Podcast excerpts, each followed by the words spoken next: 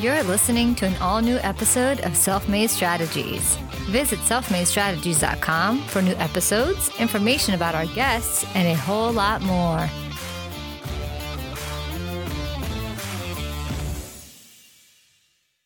This episode of the Self Made Strategies podcast is brought to you by CollegeCast. At CollegeCast, we empower student voices by helping college students develop their own 10 episode podcast series.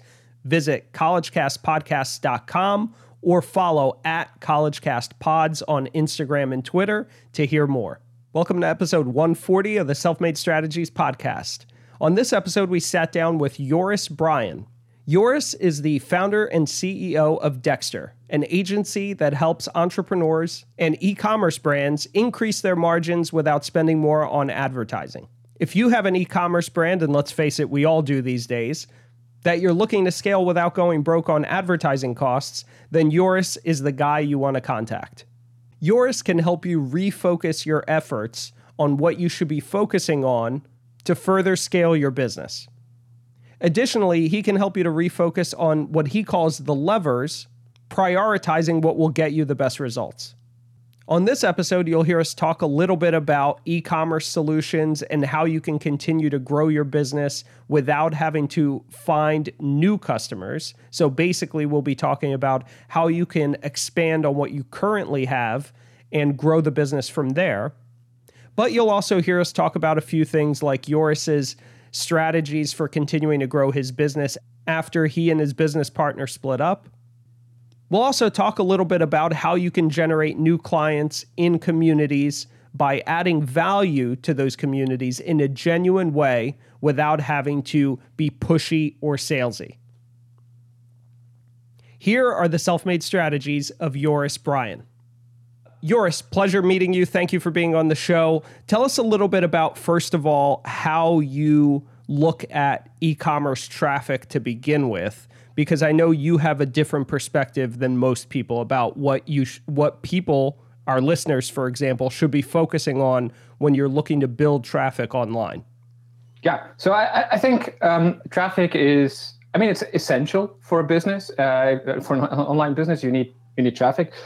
However, I think there's um, too much focus on it sometimes, um, and the what happens traffic in the beginning is sometimes it's it's like easy. Uh, we mainly work with e-commerce companies, so typically what they do is they set up a, a shopping feed or Google Ads and that kind of stuff, and and and uh, you're really uh, driving a lot of traffic that is very qualified traffic, is eager to buy, ready to buy, and then they try to expand and then add other channels and that kind of stuff. And by the time it becomes harder and harder to do, they're so fixed into that traffic driving mindset um, that they forget there are other levers out there to uh, grow the business. And there's a lot of focus on that traffic, and, and it's it's totally right and good to do that for sure.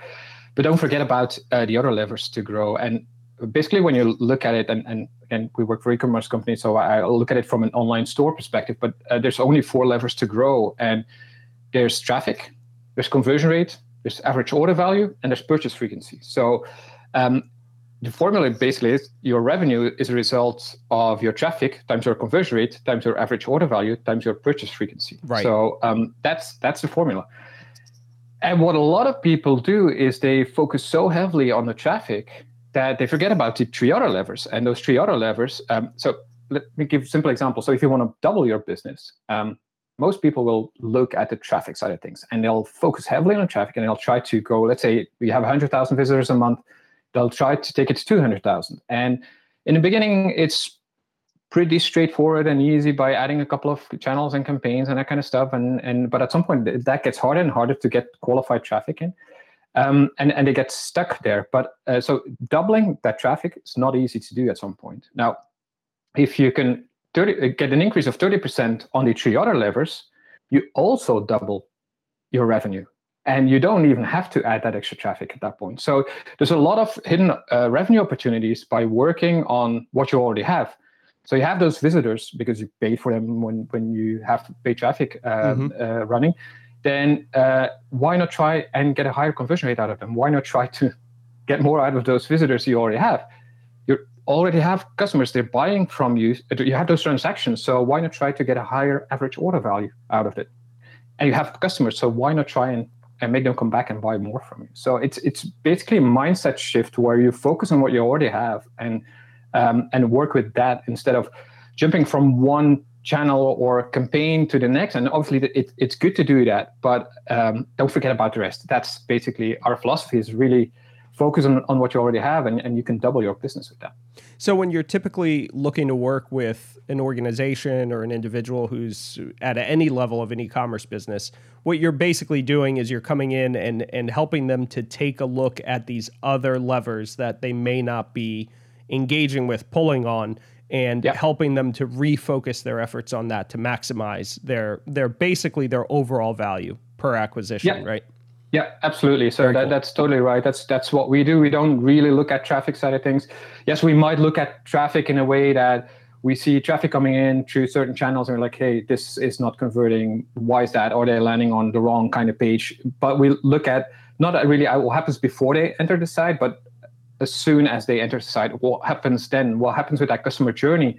Um, and I know a lot of digital marketers are so heavily focused on anything that happens before the site, and then they dump on the site, and their job's done. Uh, and that's where our job be- begins. So it's uh, it, it's yeah, it's it's a little bit the opposite of what most digital marketers do.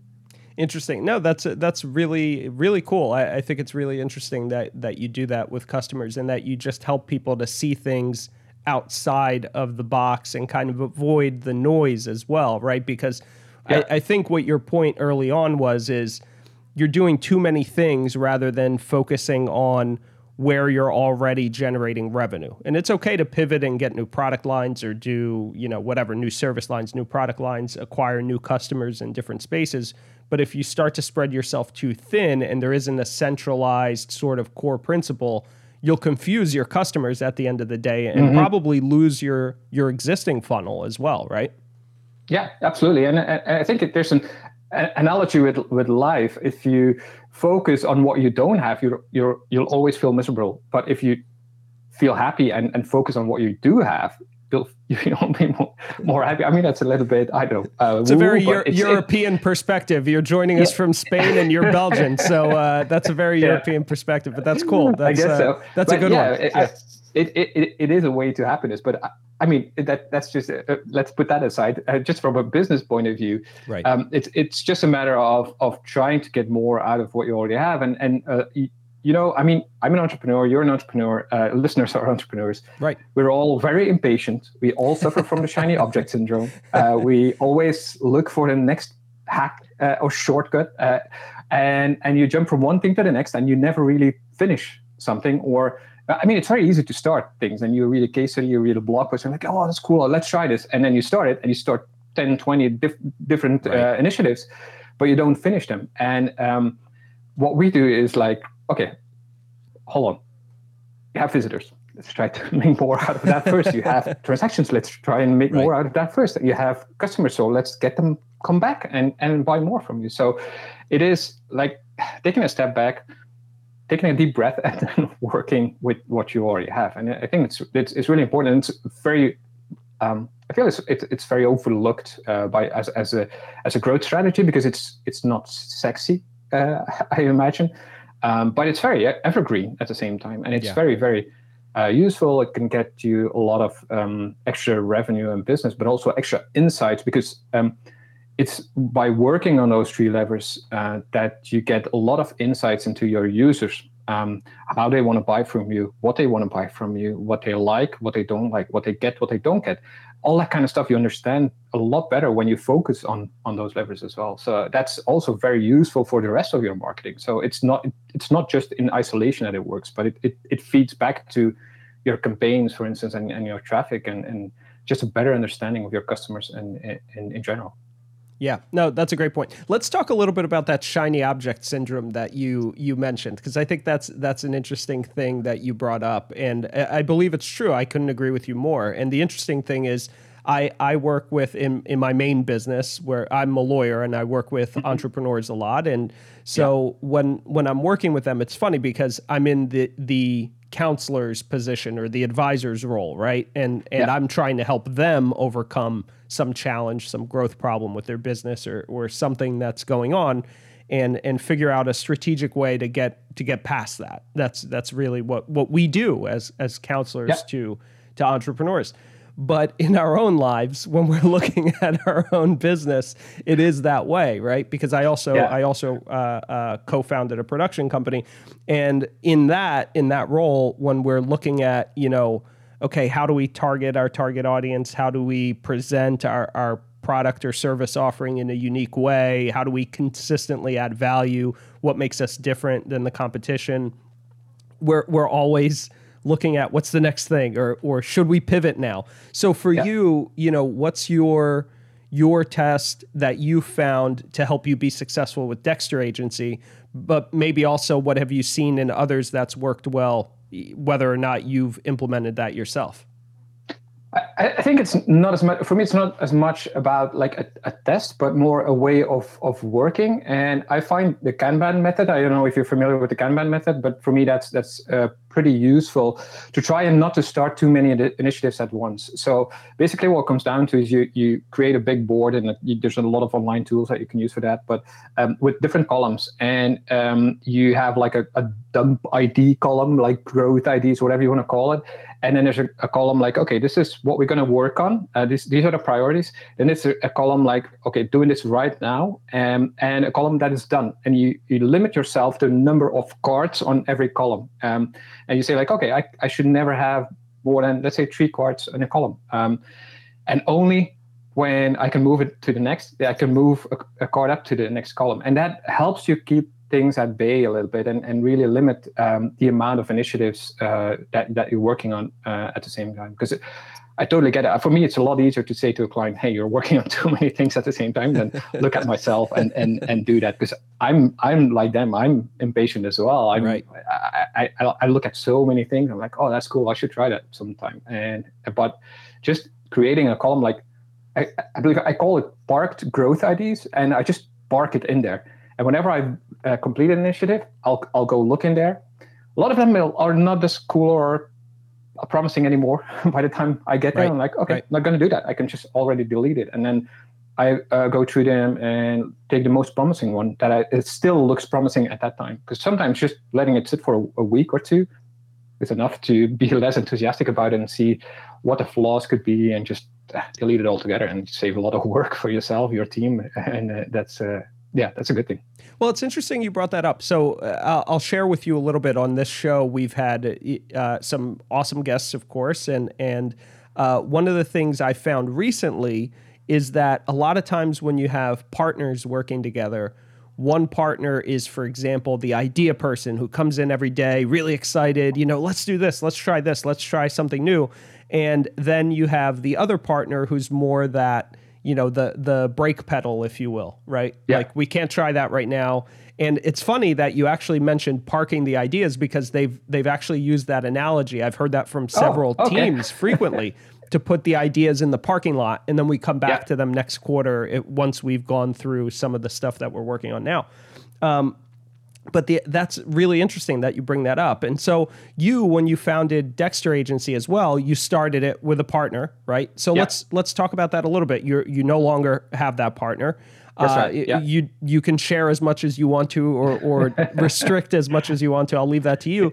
But Yeah. but what have you found in that relationship? Was it really successful early on? How did you come together to begin with? And then what eventually led to parting ways?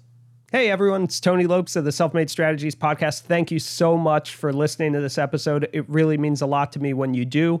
Please remember that you can hear a new Self Made Strategies episode every Thursday wherever you listen to podcasts or find us on our YouTube channel by subscribing to Self Made Strategies on YouTube.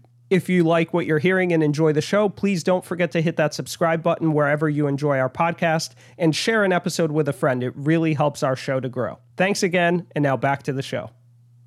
Yeah, I think so. And we we met at a, at a conference and we immediately hit it off, and we felt also like okay, in in terms of values, we're at the same uh, same page, and I think that's important as well. You need to share the same values, otherwise it's, it's not going to work out. And um, he had uh, already experience uh, building an agency, and he was confident we could like, yeah, grow this thing pretty fast. And um, so we, I, I was more like the technical expert, and Mhm. he was more the um, entrepreneur at the time. I was entrepreneurial as well, but I was still working mostly freelancing and and not really having that vision of building an agency. So I learned a lot from that. I, I got a lot from that entrepreneurial spirit that he um, that he has.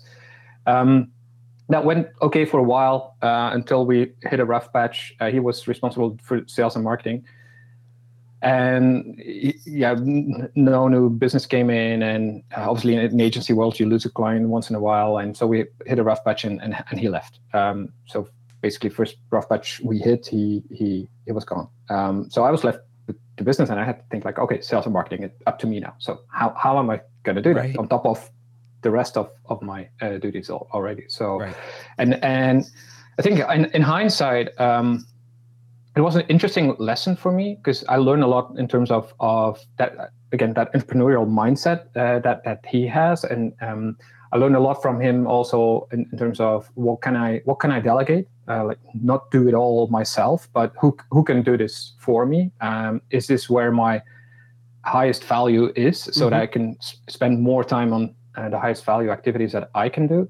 Um, so uh, that that was really interesting. Um, in in hindsight, I, I, think I wouldn't immediately work with a partner again. Um, I, I, think there's that's stuff that I could have learned from a coach as well.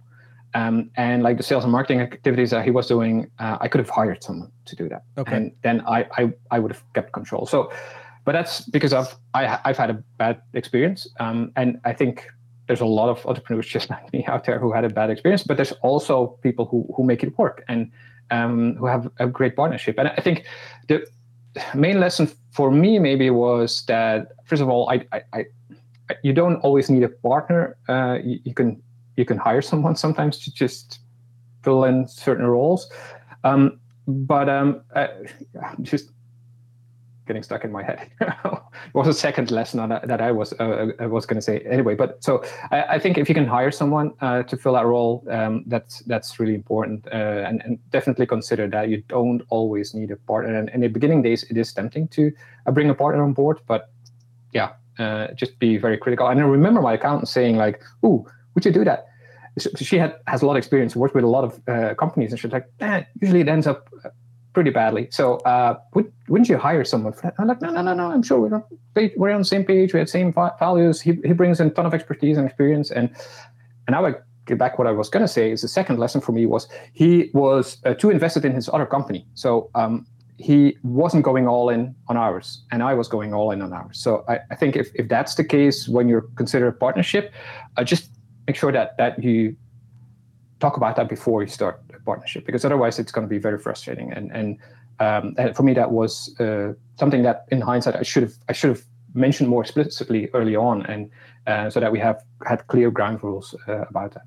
Yeah, and I couldn't agree with you more. I, have had both experiences, really great collaborations and partnerships, and some that just didn't work out in, in other joint ventures or, or endeavors over the years. And usually it does come down to really hyper transparent communication early on, sure. right? Yeah. And I think it's in a lot of ways like a marriage where you're coming together and the first several months or, or year or whatever, however yeah. long it takes you to hit that really first hard uh, lesson, sure. right? Which is coming one way or the other. Um, uh, until you get there, you're you're basically experiencing this this joy and lots of enthusiasm and an endorphin rush because everything's new and exciting, shiny object syndrome, right? Yep. New new shiny partner, and um, and then all of a sudden, when things get tough, that's when when when it can become difficult uh, for, Absolutely. for the partnership to survive. Yeah, and and you get it's it's a great point that you're making about transparency, and I think that's also a problem that we had is is uh, we we work remotely, so we we, we don't have a, an office and um, different countries, and so it, you gotta you gotta pay extra attention to the communication and and keep each other in the loop, which we didn't do enough, and and on top of that, we're both introverts, so we don't share enough and and and so that was it was it was another problem. It's my fault as well because I, I should have communicated more uh, as well. So uh, it's it's not just it's because it sounds like I'm blaming no, him, but it's, it's a partnership. No. Yeah, it's yeah. just a, it's just it's just a, it's the two of, of you, and and you have to be very clear and and and very transparent, as you say. Yeah, absolutely. Awesome. Yeah. So you you're in Spain. You're running your organization from Spain. You have a lot of American clients, as we talked about before we jumped on the podcast. How do you consistently continue to build your own uh, client list from abroad, uh, from a remote scenario, and and from a distant one? How do you consistently yeah. find new clients for yourself, and and what are you typically looking for when you're out there trying to build your your own network?